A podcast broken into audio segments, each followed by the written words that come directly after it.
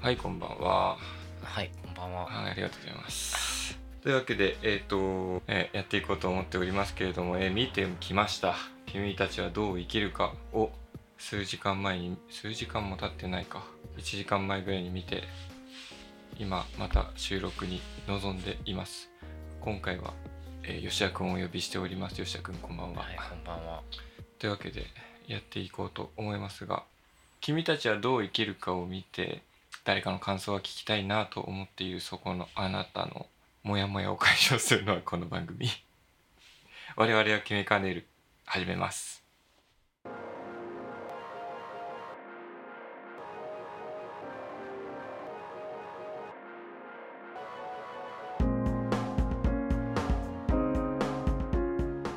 はい、というわけでね、見てまいりましたよ。前回お約束した君たちはどう生きるか、今やってるジブリ映画を見る前に内容を予想してみようというお話をしましたけれども、今回、今週見てきましてね、今日この1時間つい前ぐらいに見てきて、今回は感想会ということでおしゃべりしたいと思います。はい、吉田君、今日もよろしくお願いします。というわけでね、まず面白かった。単純に単純に面白かったなと思いました。僕も、はい、僕もすごい面白かったです。なんかあれですね、さっきもちょっと我慢できずに帰ってる時に話してたんですけど、2人とも面白かったは面白くて、面白かったっていう感想がね、そうですね。でなんか喋ってたんですけど、なんかまずなんか感想でよくあるがよく分かったよねっていう、その万人向けではないよねっていうのと、なんかこうちらほら感想で目にしていたよく意味が分からないっていうのもこういうこと言ってるんだなっていうのは割とね、そこはなるほどなるほどって思いながら見てはいましたけれども。そうだね、結構ね、俺序盤からこれ話の、内容とかじゃないんだけど、序盤から割とこう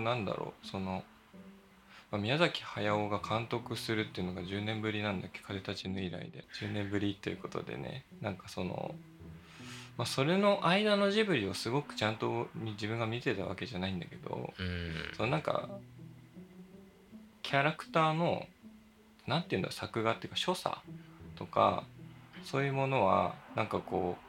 懐かしさを感じたっていうのは自分はありました。その中で気づくことももちろんあったんだけど、でそんな中にもなんか最初のシーンとかね、多分ちょっと新しい技術も入れてるんだろうなっていうのもちょっと垣間見えたりして、これネタバレあり気味、ネタバレはちょっとこれあるので、見てない方は見てからこの回を聞いていただくことをお勧めします。完全にネタバレすると思うんでいやでも見なきゃわからないからそう、正直見てないで聞いてもなんか内容には触れちゃうけど、聞いてみてもいいと思うけどねなんかこうそう確かに何も見てなくて聞いても分かんないか。いや多分そうなんだよね。いや多分ね、個人的にネタバレしても、なんか大事なところも多分喋っちゃうけど、ネタバレしても見て OK なやつだと思うわ。一応なのでその程度っていう話でじゃあ進めましょうか。そうだね。はい。そういうね自分的には最初から結構もう体が自然に前のめりになるような、その画面に食らいつくような感じの引きは感じたっていうか、ストーリーとかじゃなくて、なんか映像としての部分だったりっていうのはあれだね。なんか特に序盤はだけど、動きがやっぱジブリの動きしてたね、完全にね。なんかね、後半になるにつれてさっき言ってたけど、俺もなんか追ってないから、別にジブリの映画を追っているわけではないから、けど、なんか後半になるにつれて、あ見る前も話したけど、うん、そのなんかテーマ性とかを意識してる風な流れになっていて、なってったね、うん、まあ、そういう風な作品っていう感じがした、うん、まあ、結局その、まあ、言いたいことは言いたいことのままだったような気はするのね、俺は。普通にタイトルの作用って結構大きいなとは思っていて、まあ、うまくね噛み砕けては正直僕はないです、個人的にはまだ。ただその作中の中で疑問に思った部分だったり、あここはこういうことなのかな、こういうオマージュなのかなとか、まあ、そういう部分で気づいたこともありました。どうしようかな俺から言おうかな、それともヨッシーから言ってもらおうかな。いやこれね難しいな。でまあ分かりやすく言うと、なんか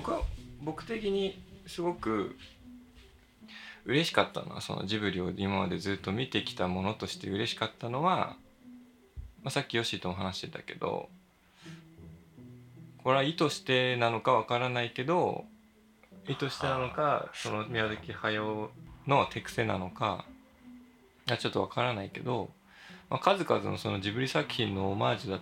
ュ的なシーンとワンカットでもあったりもするけど、オマージュって言っていいのかわかんない、オマージュっぽいなってやっぱ思うところは多かったね。多かった、うん、非常に多かった。しかも非常に多かったね。序盤から本当に、だって最初のシーンぐらいから結構俺感じてたから、それあサンダルの脱ぎ方カンタじゃんとか思ってたもんあれな、本当に最初じゃん、本当に最初の一回な、着替えるために部屋に戻るときだ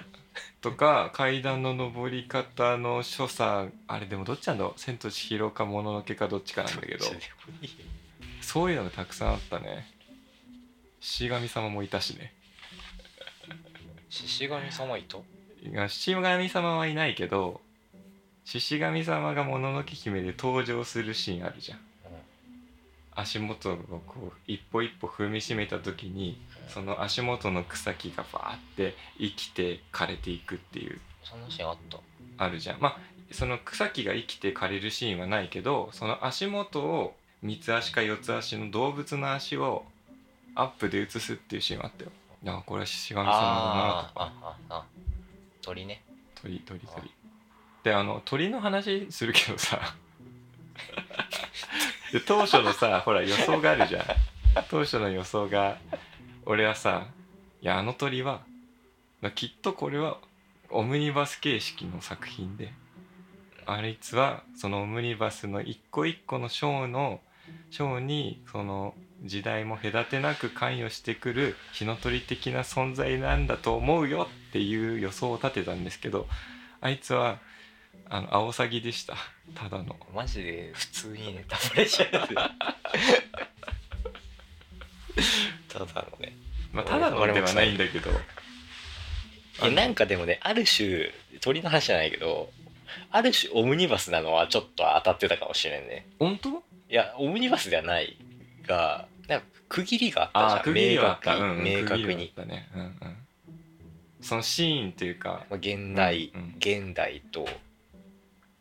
みたいな、そのなんていうの、あれは空想でいいのか分からんけど、じゃあ仮に空想の世界をして、空想の世界とみたいな区切りがあって、でなんかその海のターンと、うん、その鳥のターンと、うん、みたいな、うんうん、でなんか最後のひいおじいじゃなくて、なんか大おじさんのターンとみたいな、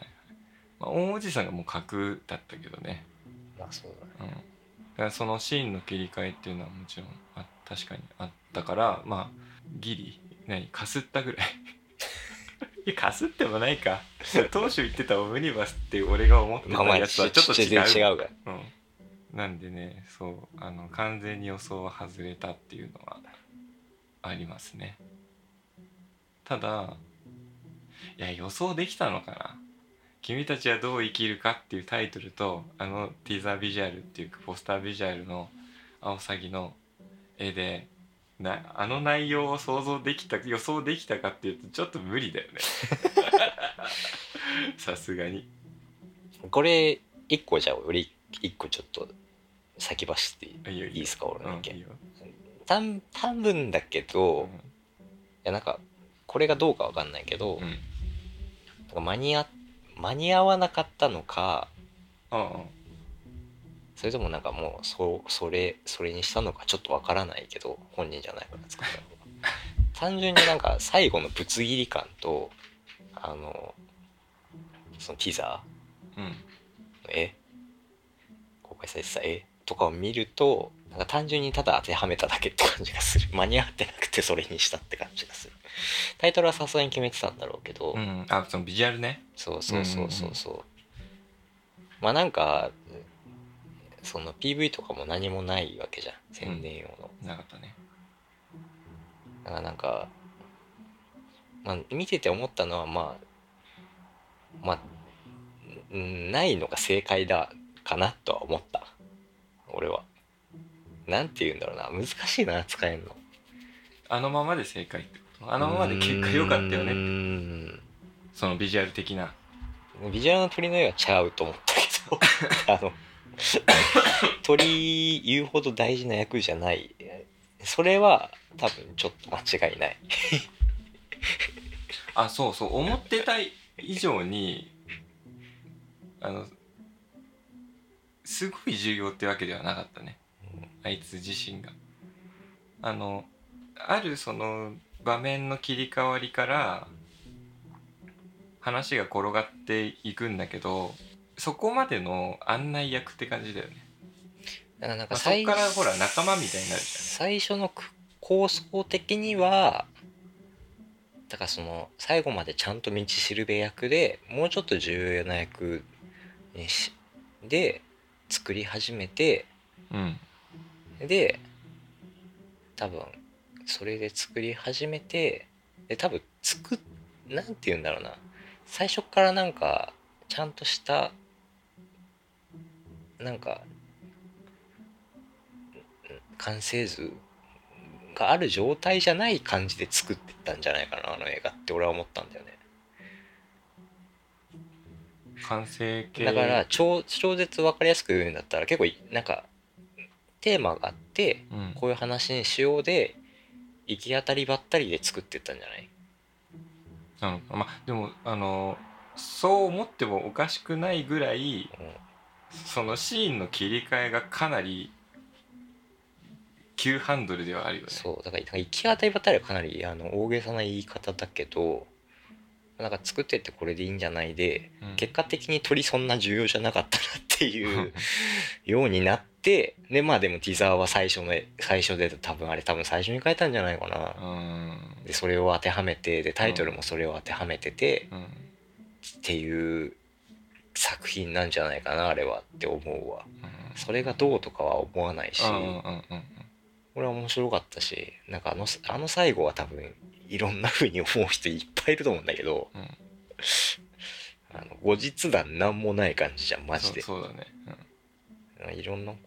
俺はだから別にそれでいいとは思うけど、なんか単純にそういう風ななんか作品としてなんかこういう深みがとかじゃなくて、そういう背景なんじゃないかなって思う。その鳥がメインビジュアルでいて、ぶつ切りの感じとかも、なんか意図があってとかっていうんじゃなくて、なるほどね。そういう背景があって、そういう構成になってて、そういう構成になっててまあ結果的にそういう宣伝になっててみたいな、っていう感じはしました。まあそれが合ってるかどうかじゃなくは知らないけど、分かんないけどっていう風に見てては思ったかな。てかさ、その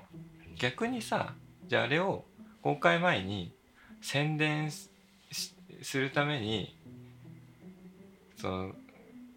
MV じゃないけど、そのビジュアル動画ムービー作りましょうってなった時に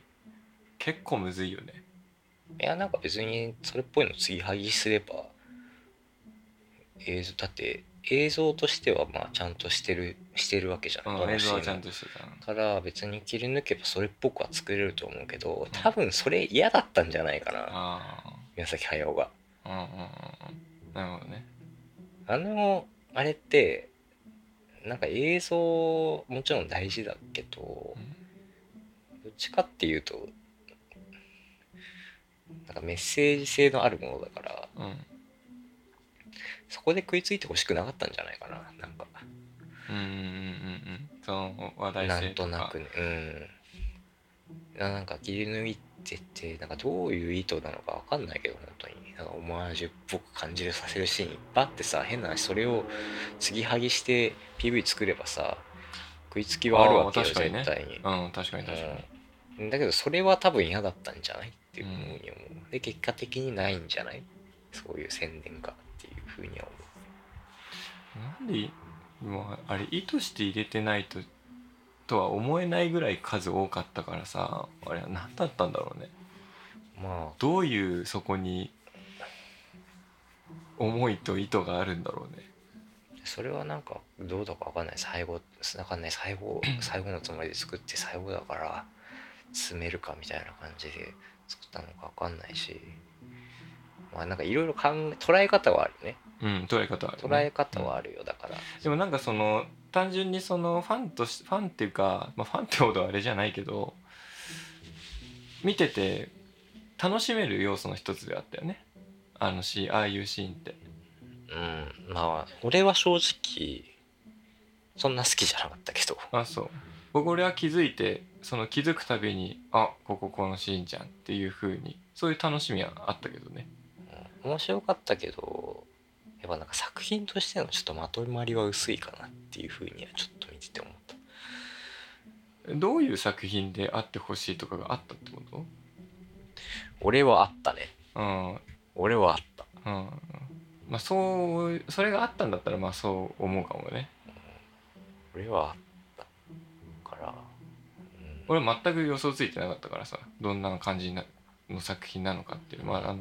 タイトルは強かったけど、言葉としてはメッセージ性は強い言葉だなとは思ったけど、まあでもこうだろうなとかっていうのは、まあ遊びでね予想はしたけど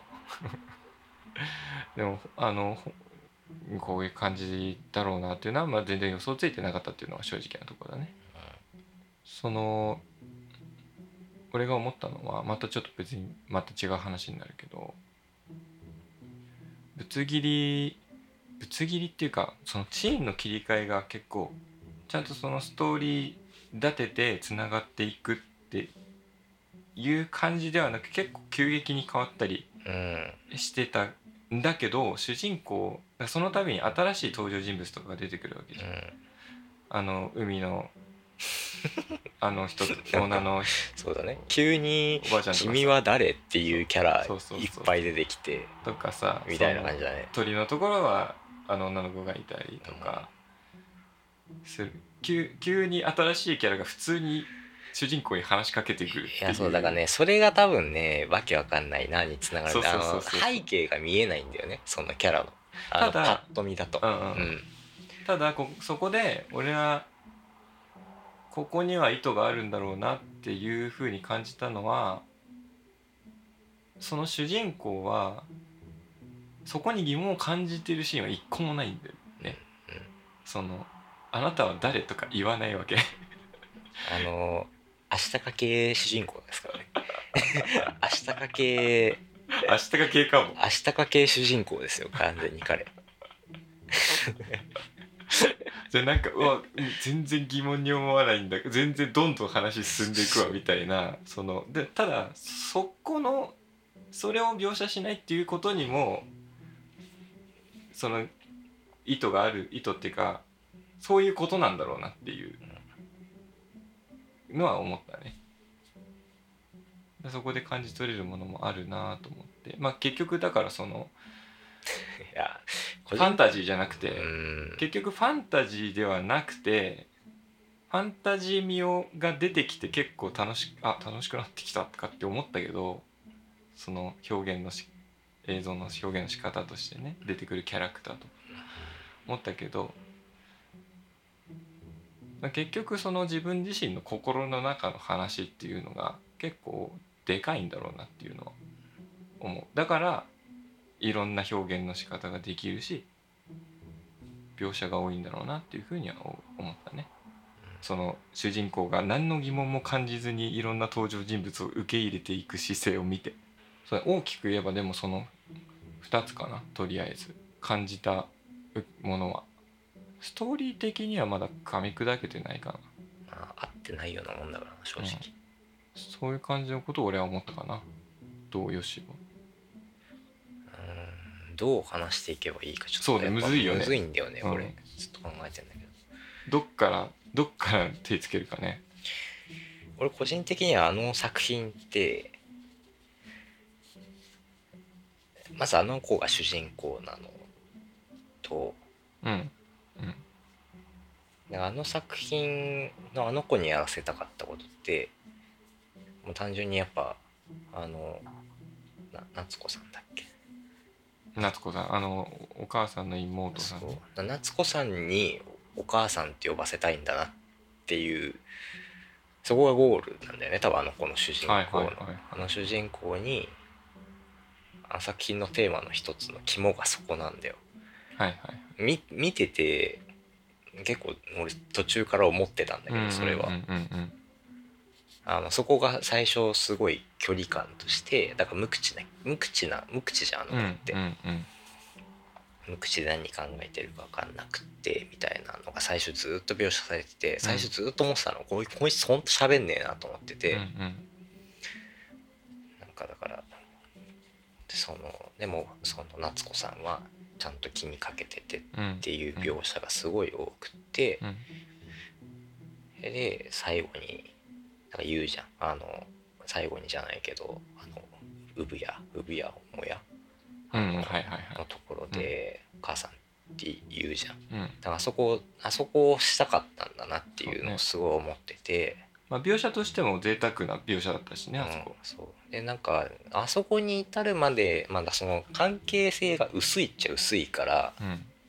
薄いけど、うん、だからなんかそこの関係性を深めたいとかじゃなくて、なんかお母さんっていうもの、本当のお母さん、産んでくれたお母さんっていうものから離れる、その最初ずっとそこに引きずられているじゃん、うんうんうん、家事の思い、まあ、それで閉じてる部分もあるしね。そうだからそこどっちかっていうとなんかその新しいお母さんと仲良くするっていうよりかは、うん、なんかそういうなんていうんだろう、自分の本当のお母さんの思い出との決別までいかないけど、うん、なんかちょっと大人になるみたいなのがテーマにあって、うんうんうん、っ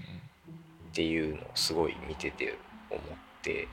それが多分伝えたいんだろうなっていう風になって、多分だけどだからその大人になるための冒険みたいなのがあそこの世界の話なんだよね。うん、いろんなものと出会ってみたいな。うんうん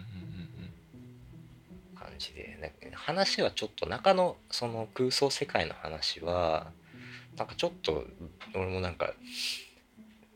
なんていうの、明確にこれ何が言いたいのかなってかっていうのは分かんないシーン多かったけど、正直ちょっと俺は分かんないかなっていうの多かったけど、うん、なんか完全に作品のテーマとしてはやっぱり一個それが大きなものがあるなっていうのがあって、うんうんうん、なるほどね、お母さんって呼ばしたかったんだよ。はいはい、でもそれは大事なシーンなんだなとは思った。そう大事なシーンだし、見ててね、あのシーンが全部で、ね、俺が拡大解釈するんだったらもうそれが終わってるからもうゴールなんだよ、うん、だからいらん変な後の話みたいなのいらないでいいんだよね、うん、その後仲良くやりましたがもう分かりきってることだから、うん、いらないっていう、うんっていうだからあれはあれでいいなって俺は別に終わりそれでいいかなって思うんだけど、うんうん、まあ、都合のいい解釈かもしれないけど、まあ、まずそれは思った、まあ、そう思ったのはなんかそれに近い作品を見たことがあるからなんだけど、うんうんうんうん、別の作品でもなんかこのセリフを言わしたかったんだこの子に、この映画は単純にそれだけだなっていう、うん、だからなんか中身ないんだよね要はなんか単純になんか俺のあの作品の解釈はなんか不思議な現象がありますそこの家には。はいはいはい、でそれを経て彼は新しいお母さん、本当の死んでしまったお母さんと決別して、うん、新しいお母さんにお母さんということができるようになりました、うんうん、エンド。もうこれが全部なんかっていう風に俺は解釈した。だからそのお母さんの決別じゃないけど一応だから手伝ってくれるさお母さんいるじゃん。はいはいはい、うん、いますね、はい、姿はちょっと違えどそうなんだけど、まあ、そこにも深く触れてないし、うん、そこに深く触れちゃうと多分作品がなんかチープになっちゃうんだよね。あ確かにその過度に深くは確かに関係は進まなかったよね、うん、だからチープになるんだよ多分そこでちゃんと本当にお母さんなんだよっていうところにして、うんうんうん、がっつり別れを描くと多分チープなんだよね、うん、チープって言い方が合ってるかわからないけれども、うんうん、でそれをしちゃうとなんかその少年の育っていく様をなんか自然に大人になっていく様を描けないというかなんかおばあちゃんとかもそうだけど、うん、なんかがっつり支えてあげるんじゃなくてちょっと手を添えて助けてあげるぐらいな感じの、うん、あの7人のおばあちゃん良かったよね。そう基本的に少年が進んでってそれを見守ってちょっと手助けしてあげる大人でそれを経てなんかその最終的にさっき言ってた話になるみたいな、うん、なんかそういうのが描きたかったな。でそれをなんかアニメとかなんかそういう架空の物語だからそういう架空の世界観で描いたなんかファンタジーとして取り入れて選んだみたいな話だからこれずっと話してたけどあの作品はなんか俺の中でマーニーにかなり近くて、うんうん、マーニーはそういう話なの。マーニーはねちょっと話が違うけど最初の雰囲気とか超似てるんだよね、うん、超似てるのとなんか結構空想なんだよなんか、うん、まあ結構かいつがんで話しちゃうけど、うん、おばあちゃん主人公のおばあちゃんの友達かな、はい、がマーニーっていう子で、うん、そのマーニーとおばあちゃんの記憶を追体験するのよ空想で。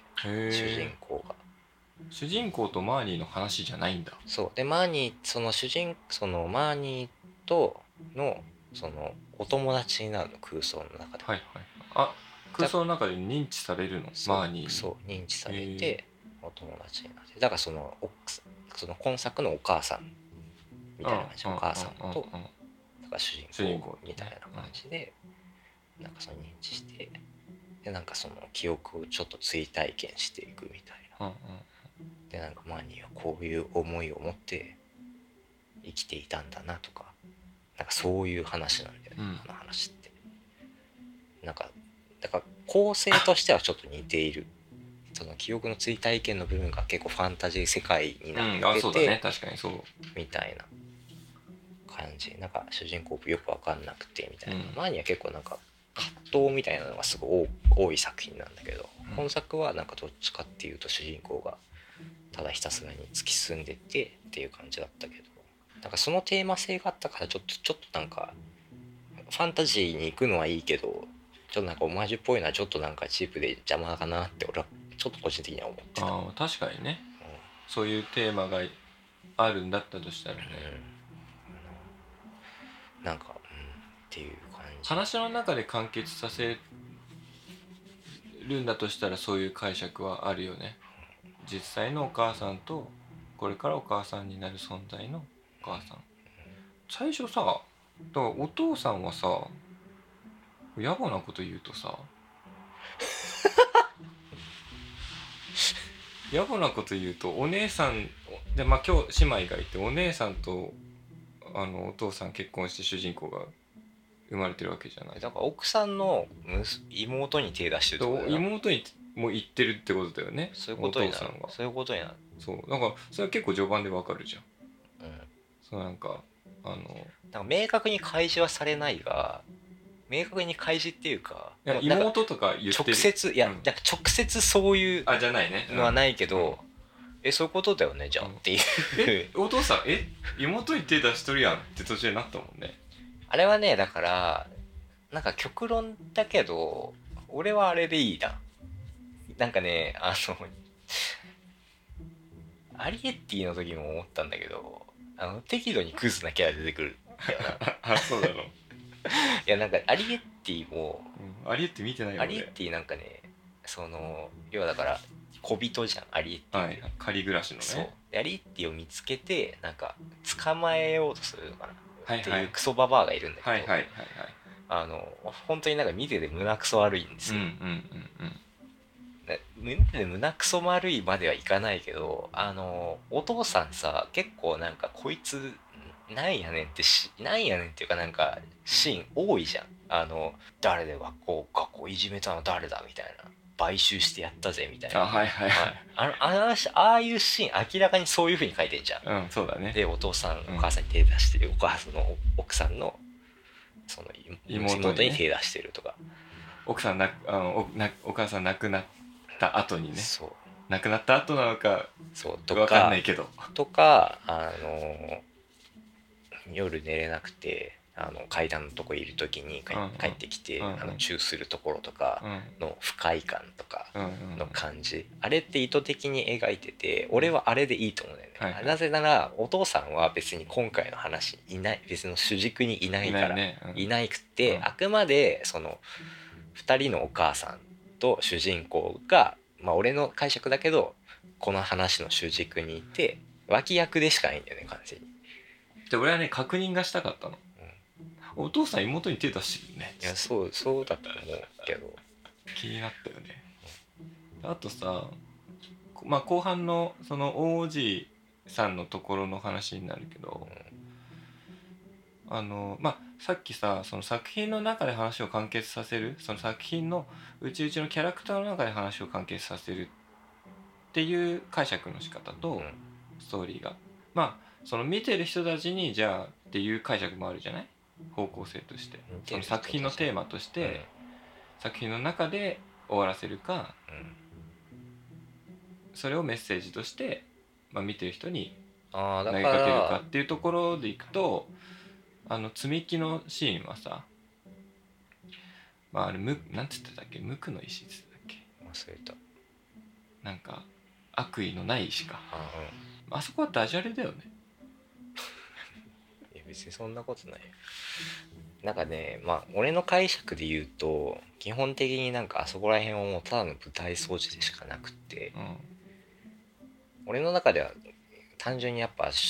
主人公と何君か忘れちゃったけど、本当に主人公と夏子さんと真人君とお母さんと2人のお母さんで話が進んでて、完全に舞台装置でしかなくって、こういう不思議なものがあります、っていうた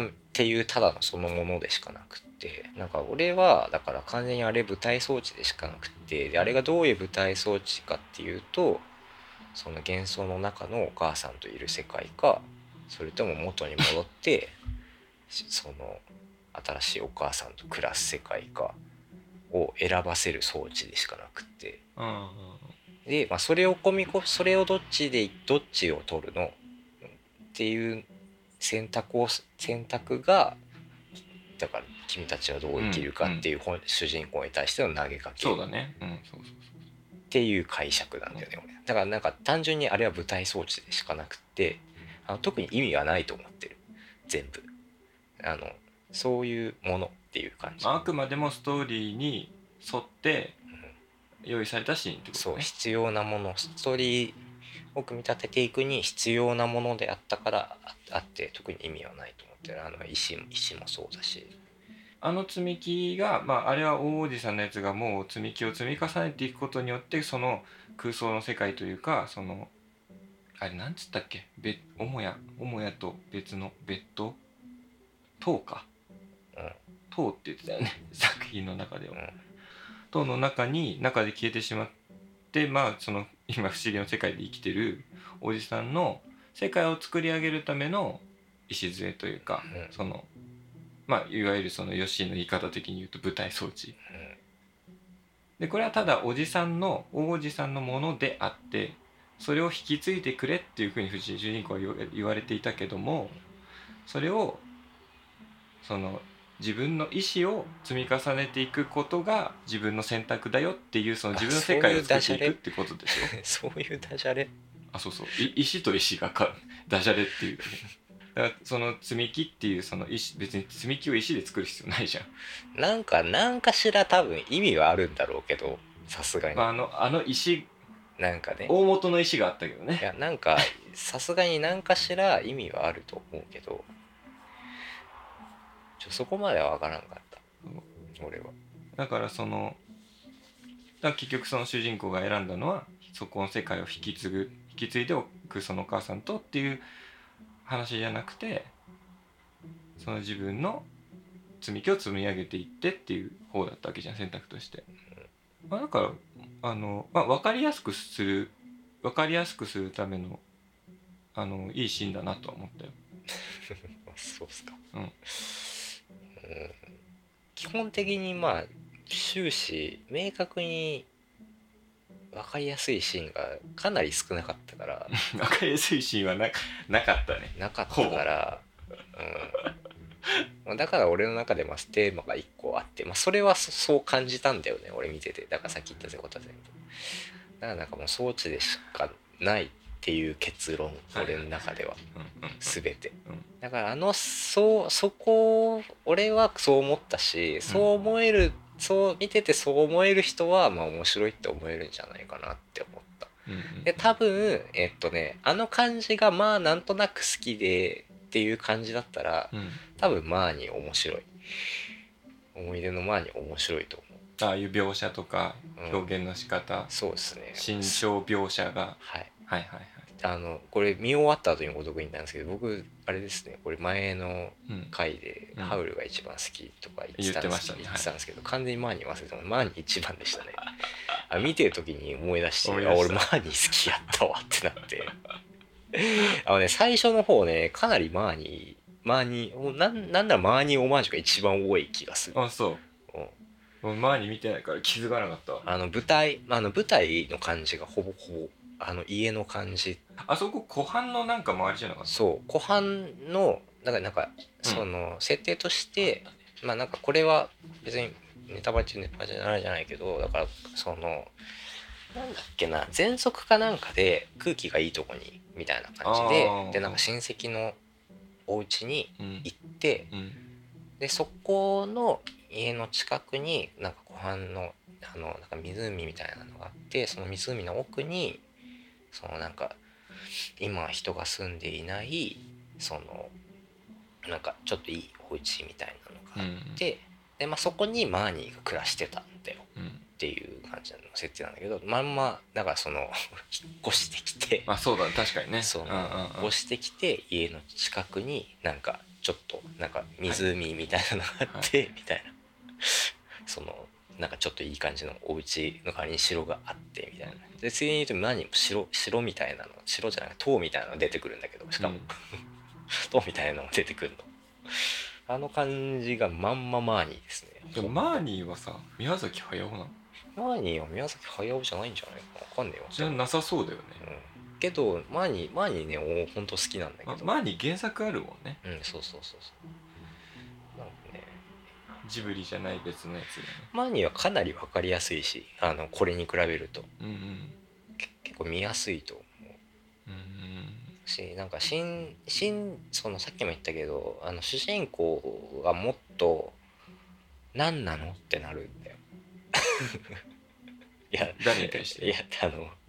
いろんな現象に関して、現象に対して、ね、そうだから真人君みたいに鳥見て特に感情を表したのをお前は何者だぐらいじゃん。しかもあれってさ、もうアオサギじゃないのを確信して問い詰めるための疑問系とかじゃなくて、単純に問い詰めるためのあれやん。なんだけどもっと主人公はいやなんでってなるから、ちゃんとそうだよな、そうちゃんとそうなもっと分かりやすい、視聴者と同じ気持ちになってくれるんだよね主人公がね。そうでも今回の君たちはどう生きるかの主人公の真人くんはね、肝すがりすぎてるから本当にね、もう鳥がもうわけわからんやつやなって思った瞬間に武器用意してるところとかね、武器用意でまずだってそのわけわからんやつだなっていうのはなんかね、ちょいちょいその鳥がそのアオサギが真人くんの引っ越してきた真人くんをなんかちょっと気にしてるっていうシーンはあるんだけど、急に喋り出すじゃん。急に喋ったと思って急に喋る。いやなんかそこは思わんかったけど喋ったと思って、でその後だってすぐにさ、それを受け入れて、あいつだって自分に向かって飛んできたアオサギに木刀を全力で振り下ろすんだからいやもうね、すごかったね。もう迷いなかった本当に迷いなくていやマジ置いてけぼりにされるようなと思ったよねこんなん。いや俺はだから結構なんか最初普通にさ、なんかもうその 戦時中の感じで始まってさ、うん、はいはい、もうなんかあそこら辺からなんかそのちょっとひとつまみのファンタジーかなだったんだよ俺の中で、うんうんうん、なんだけどなんか喋るところはまあ全然共有範囲なんだけど、カエルとか恋とかがも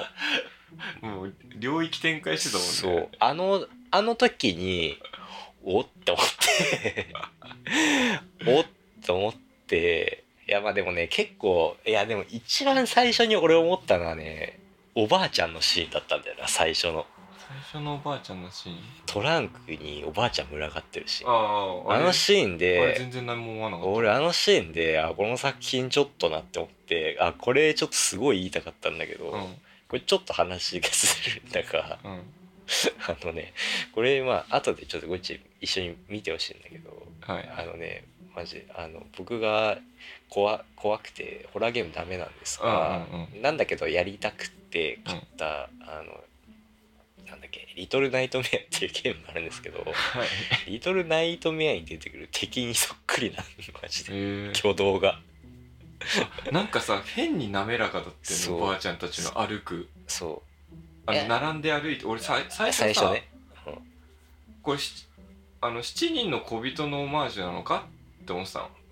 俺ねもうリトルナイトメアってずっと後でちょっと一緒に見てほしいんだけどめっちゃリトルナイトメアで出てくんだ、ああいうキャラ。いやなんかね敵がなんかああいう感じなんで全部なんかねこれマジでねやった人わかると思ったよ。でもさおもろいね、その知識としてさ、引き出しとして持ってるものによってやっぱ感じ取れるものがさ全然違う。いやでも明らかにさ、なんか意図的にあそこでも若干のホラー感出してたじゃん。だからその動きとか歩き方とか、うん、目の見開き方とか、うん、なんかジブリアニメってジブリアニメのおばあちゃんってなんであんな目見開いてんだろうね。そうなんでなんかさ、まあ、お得意のおばあちゃんだったじゃん、うん、おばあちゃんだったけど7人も集めるっていうのは変だったもんね。いやなんかすごかったね。でなんかまあでもなんかそういうあれだったんだろうね。だからそのこけしじゃないけどさ、うん、マトリョーシカみたいになってたじゃん。マトリョーシカじゃないけど、はいはい、人形を守りみたいな結界になってたじゃん。結界になってたし、なんか一人はあれになってたし、なんか一人は若い状態になってたし、あれは全く分からんかったわ、うん、俺なぜ気づいた真人くんって思ったけど。いや思ったよね。えっと思ったよね。あそこはちょっとえって思った。確かにずっといねえなとは思ってたんだけど、うん、あ、うんうん、いないなって思ってて、あそこの世界入った瞬間、うん、いなくねっつって、まあ、鳥がいないのはなんとなくわかるとは思ってたけど、うんうん、だって出てこないとあのおばあちゃん使えないけどと思って。そうだね、一緒に引き込まれていったもんねそう一緒に引き込まれて出てこないと役割としてないけどと思って別に裏でなんかしてるとかそういうキャラじゃないから、うんうん、いねえなと思ってたけど、こいつと思ってまあ、最初に、まあ、あの女から若い状態で出てきた時、まずこいつ誰ってなって、なっただからこいつ、うん、急になんか重要キャラっぽいの急に出てきたし、なんか若干性別わからんし、あそう若干性別わからなかった俺魔女宅のカラスのお姉さん的ポージかと思ったあ、そうだね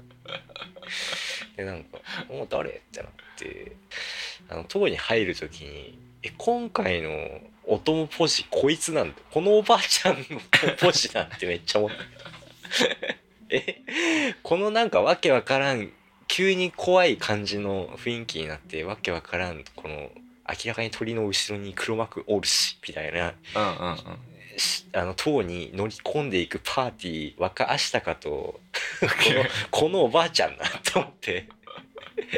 つってめっちゃ思ったけど、そのだから空想世界入ってからはもうちゃんと立派におばあちゃんパーティーしてたね。おばあちゃんパーティーしてた、うん、だってもう私は行きたくないって言ってるスタンスからもう中の状態完全に分かってますっていう状態で出てきたからね。なんかかなりいろんなことがあやふやにされてたね、本当にあやふやというか、だからそのまあなんかそこは野暮だから作り別にあれなんだろうけど、そもそもなんか不思議なことが起きるからねとかさ、言ってたし、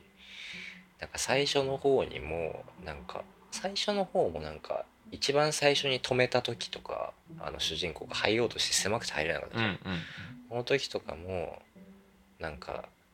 危ないからとかじゃなくて、ここがなんかやばいところだからみたいな止め方してたし、うん、なんて言って止めてたか忘れたけど、うん、なんか取り込まれちゃうからみたいなのか なんかそういうニュアンスのこと言ってたんだよね。だったような気がする。言ってたんだよね。だからなんかいろんなキャラがなんかかなりそのどういう背景じゃないけどどういうことまで知っててとか、なんかそういうことがかなりあやふやにされてたんだよな。そこはもうほとんど端折られてたね。そうなんかね、キャラの説明がだいぶ不足してる。だからさっき言ってたけど、それこそあのお母ちゃんとかもそうだし、うんうんうん、だいぶ不明じゃん。だから俺さ、映画見てる途中にさ、これ後でヨッシーに言おうと思ってたのが、フロムのゲームってこういう感じなのって。ああでもね、多分そうだわフロムのゲームじゃんと思った。でもそうかもしれんわ。ダークソウルやんそうかもしれんあの察してねっていうダークソウル。あ、まあでもそうかもしれん。あでもそうかもしれんだいぶそうかもしれんわマジこれフロムのゲームだよなこの感じって。操作方法なんも説明ないけど、まあ察してねみたいな。なんかこのキャラ説明ないけど実はあのいつことこいつと血縁でみたいな感じは。でもそんな感じだわ。なんか一応なんかその落としたアイテムで、あなんかこいつとこいつはつながりあるんだみたいなのはあるけど、考察の余地を残されてるみたいな。それ言おうと思った見てる最中に、まあ、俺が一番でもなんか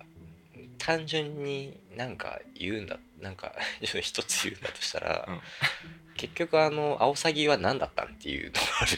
だから俺はあんなあそこの世界までの導入だと思うよ。だからいやまあそう、舞台装置だしそれなんだろうけど導入だから本当にさっきこれ録音してる時に言ってなかったと思うけど、不思議の国のアリスのウサギでしょあいつはポジション的になんかジブリ作品っていう括りにしていいのか分かんないけど、うん、なんかものによるけど、あの子供であることにだいぶ意味があったり、その話的に子供であることに、うん、子供ならでのあのその経験とか、トトロとかそうじゃん、はいはいはい、子供にしか分からない子供の時のなんかみんなもしかしたら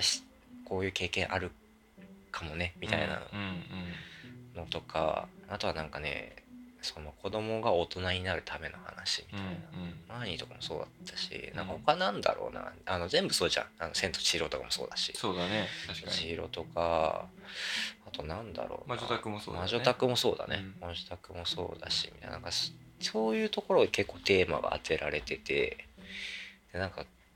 何を言いたかったんだろうなっけな。だからなんかその大人になるための試練で、そこの入り口がアオサギみたいな、いざなうための役みたいな、いざないみたいな感じ。だけどそれってなんか嫌なこと、なんかその怖いことだけど、な。これがいいかな。怖いことだけど、うんうん、子供が大人になるって子供の視点からすると、うん、なんだけど別にそれって悪いこととかなんか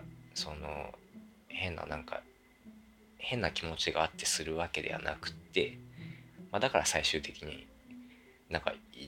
めっちゃ協力してくれんじゃん、うん、そうだね、まあ、なんかそういう比喩なのかもね、もしかして、うん、っていうふうにちょっと今思った。でもあんなに案内導入役としてキャラクターデザインとしてさ、あんなに気持ち悪くなくていいじゃん。いやだからあれなんじゃない、だからそういう子供が大人になるっていうことの恐怖を描いてるんじゃないの、うん、そういうことなのかもしれないね、うん、なんかそんな気してきたわ、うんうんうんうん、言われてみたらそうかもしれない、うん、ちょっとキモいもんね。そうだね、だいぶ怖く意図的にだけどそういう感じで、そうだね、なんかなかなかに珍しかった気がする。なんかグロいじゃなくて、そうだね、恐怖っていう感じの、うん、なんか得体の知れない感じだったね、うん、得体の知れない感じいいね。でも多分そこが好きだったんだわ俺。前にもそうなんだよな。なんか得体の知れない感じ。千と千尋はちょっと好きじゃないんだけど別に。まあそうなんだ。なんでだろうな。千と千尋はなんかもっとあれだよね。実践的だよね。なんか、まあ、分かりやすいよね。いやなんかね、描写してることは僕たちはどう生きるかとかは大人に至るための試練をしている感じだけど、うん、千と千尋はいきなり子供が大人社会にぶち込まれた感じがする。うんうん、そうだね。はいはいはいはいはいはい、よりたくましく、うん、生きていかなければならない感じがする、はいはい、だからどうとかじゃないんだけど、なんか単純に話としてその大人になるための必要なものをちゃんとなんか必要なことをしていく感じを描いているのは君たちはどう生きるかみたいな感じだから、なんかそういう作品の方が好きかな見ててって思った。なんかテーマとしてそういう風なテーマがあって大人になるっていうテーマがあってそれに沿ってあれしてるわけなんじゃけど、千と千尋はなんか結果的大人なんか社会にぶち込まれて結果的に大人になったぜっていう感じがして、なんかストーリーになんかゴールはそこなんだけど、結構ストーリーはそこを別に描いているわけではない気がする。千と千尋は何を描いているんだろうね。難しいな、なんかそう思うと。まあ心情的な部分よりも実際に起こることとか経験なんじゃない？あとはなんかなんだろうな、千と千尋はなんかもっとなんか難しいね。なんかもっとキャラを細かく描いてるからさ、露骨に働くじゃん。うん、働くし、千と千尋って、ね、働くし、なんかキャラなんか難しいな、ジブリ難しいねこうやって捉えると。こうキャラがもっと分かりやすくてっていうか、キャラの背景がもっと見えるじゃん。そこで働いているキャラたちで、うんうんうんうん、このキャラはこういう性格のキャラとか、はいはい、あこのキャラは主人公に優しくしてくれるから、うん、あいい優しいキャラなんだなとか、うんうんうん、例えばじゃあ今はここ取りまとめてあげてみんなからちょっと怖がられてて、うん、お金にがめつくなんか仕事とかお金にがめつくってみたいなキャラとか、うん、なんか結構人との出会いを経てみたいな、人との出会い社会との出会い、なんかそこが結構テーマな気がするな、うん、社会性っていうのはあるかもしれないね、うん、あれはそれをより子供視点でなんかそういうファンタジーで描いている作品っていう感じがするな、うんうんうん、単純になんか好みとしてそっちより新しい方が好きかなっていう感じはするわ、うん、あっちの方が怖いしね、なんかまあ、そういう軸となるテーマ性っていうのは、まあ、見てる最初からは別に分かるわけないじゃん、そりゃ、うん、初めて見るもんだし、うん、それを一回見て捉えた上でもう一回見てみたいなっていうふうには俺は思うかな。最初からそれを捉えた上でそのシーンを理解したいじゃん。こうだからこういう描写の仕方なんだなとかさ、こういうセリフなんだなとかさ、まあ人によってはそうかも、人によってはまあそうかもしれない、うん、俺結構最初でなんか別になんかこれこうだなとか思ったわけじゃないけど、なんとなくなんかこの作品ってこう見るべきなんだなっていうのは見てて思ってたから、もちろんなんか途中のファンタジーは全く想像できなかったけど、ゴールにお母さんとこの真人くんがいるなっていうのは見えてたで、俺はそう思ってた。結果論だけどね、もちろんそれが合っていたっていう結果論だけど、でなんかそこをちゃんと描いてくれてたから俺は面白かったなって思ったから、これはなんかまあ時間空けてでいいかなっていう感じがする。俺はなんかもう一回見ていろいろ思うことはあると思うけど、なんかもう一回見るの野暮かなってちょっと思ってるわ俺は、すぐは。まあ、好きに見たらいいさ、そこはね。まあ、またでも時間空けてみたいなとは思うわ、なんかいい作品だなとは思ったから。なんかどっちかというとやっぱなんかマーニーみたいかな今は。マーニーただ好きなやつじゃん。マーニー好き。あ、でもね心理描写とかがだいぶなんか思うことがあったわ今回見て。あ、そう。あ、なんかマーニー面白かったなって思った。だからこれ聞いてる人がいるかわからないけど、俺はだから面白かった君たちはどう生きるか見て。面白かったな。でもしマニー見てない人がいるんだったらマニーも面白く見れるんじゃないかなと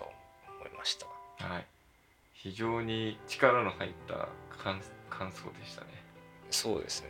1時間5分経ってますから。おー。ただね、こうやってつらつらちょっと長々と喋ってしまいましたけれども、まあ、なんかねこう見てすぐだから、なかなかちょっと言葉の選ぶあれもね時間かかったりとかあったかもしれないけど。まあ、一応ね僕たちはそういう感想を抱きましたということで、まあでもね結果面白い映画だったなとは、そうだね。いやなんか見に行ってよかったな、っていう映画ではありましたね。映画館で見てよかったかなと、怖い感じとかね、やっぱ映画館だからよりとかはあるじゃん。確かに。そうだからなんか前見てよかったかなって思いました。ね皆さんはまあ多分これ見た人が聞いてると思うんだけど、大体そうだね。まあでもやっぱ見てなくても話今の聞いてても全く分かんないと思う。いや分かんないと思う、セーフだなやっぱ。思い出の前に見よって思うかもよ。いやまあそう思ってくれる。それよりね、まあそれで面白くなかったらごめんだけど、まあでもまあどっちかを万人向けって言われたら一回前に見て、見れたら見ればいいと思う。ちょっと個人的に、まあ、映像的にはねだいぶ今回だから最初にも触れてたけど、まあ、いろんなオマージュっぽいところがあったり、最初のだから本当になんか火事のシーンとかもなんかすごかったもんね、映像の感じが。いやすごかった、映像のその技術っていうか、これどうやって作ってんのって思った、最初の方かなり力入ってたよね。なんか別になんか後半失速したとかじゃなくて最初がすごかったわ。すごかったね。なんかっていう感じですね。まあ、またなんかね、なんかこれ定期的にやるか分かんないけど、気になった映画があったらねまた見に行って感想会とかしたり ねなんかまあ、その見る前にとかはやんないかもしれないけど、まあ、見に行きましたとか、ね、フラッとね、映画見に行こうってヨシーと僕でなった時になんか感想、こういう映画見てきましたっつって、なんか感想でもつらつらまたねなんか喋れれば、まあそうですね、おもろいね。はい、そうですね。じゃあ今日はこんなところで。そうですね、なんか他のポッドキャスターの方のなんか感想も聞いてみたいなと僕は個人的には思いました。今回はこの辺で終わりにしたいと思います。皆さんもぜひ見に行ってみてください。はい、じゃあ今日はありがとうございました。はい、ありがとうございました。はい、おやすみなさい。